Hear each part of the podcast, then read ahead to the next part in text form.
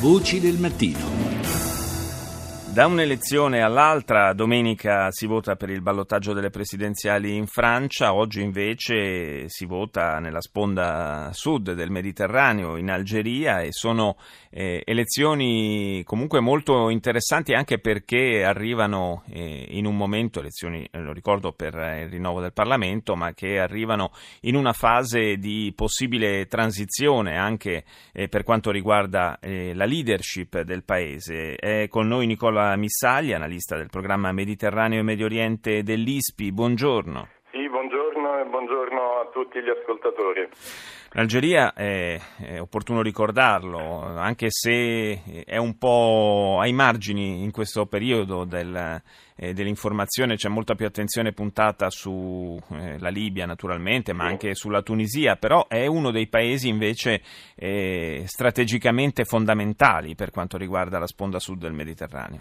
Certamente, allora, ehm, mentre gli occhi di tutta Europa e forse il mondo sono puntati sulle elezioni eh, francesi, eh, l'Algeria che è il paese più grande dell'Africa e che peraltro ha una storia eh, molto vicina e difficile eh, a quella, a, quella, della Francia, oggi rinnoverà eh, il Parlamento. Eh, è un'elezione importante perché per molti osservatori eh, non lo sarà di per sé quanto piuttosto potrebbe essere la prova generale eh, della transizione eh, che deve affrontare il Paese in questi anni. Infatti l'anziano leader eh, Abdelaziz Bouteflika, eh, in carica dal 1999, eh, che fu l'uomo scelto dal regime militare per trascinare il Paese fuori dalla, dalla sanguinosa guerra civile degli anni 90, eh, è in carica ancora oggi al suo quarto mandato,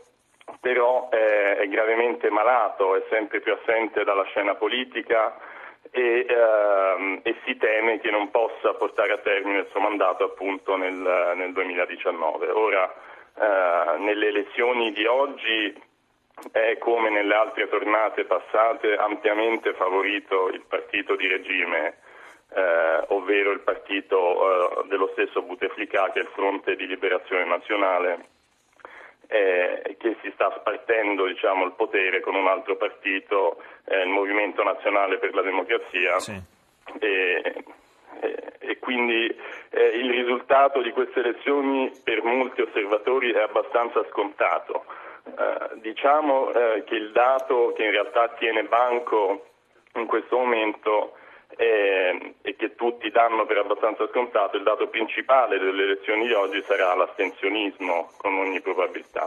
Sì, si e... prevede una bassa affluenza alle urne, come d'altra parte era accaduto anche nelle precedenti elezioni. Esattamente, nelle precedenti elezioni parlamentari del 2012 eh, l'affluenza fu solo, secondo i dati ufficiali, del 42% e, e oggi si prevede un'affluenza ancora più bassa eh, possibilmente perché eh, appunto gli algerini in questa fase storica del paese sono estremamente disillusi, eh, il potere o le pouvoir come lo chiamano loro eh, è percepito non solo come un potere oppressivo eh, ma allo stesso tempo anche come un potere estremamente distante eh, incurante delle sofferenze degli algerini come l'altissima disoccupazione, uno stato sociale che si sta lentamente sgretolando. D'altra parte immagino che il Paese abbia risentito non poco del eh, calo dei prezzi del petrolio, del gas, insomma il mercato degli idrocarburi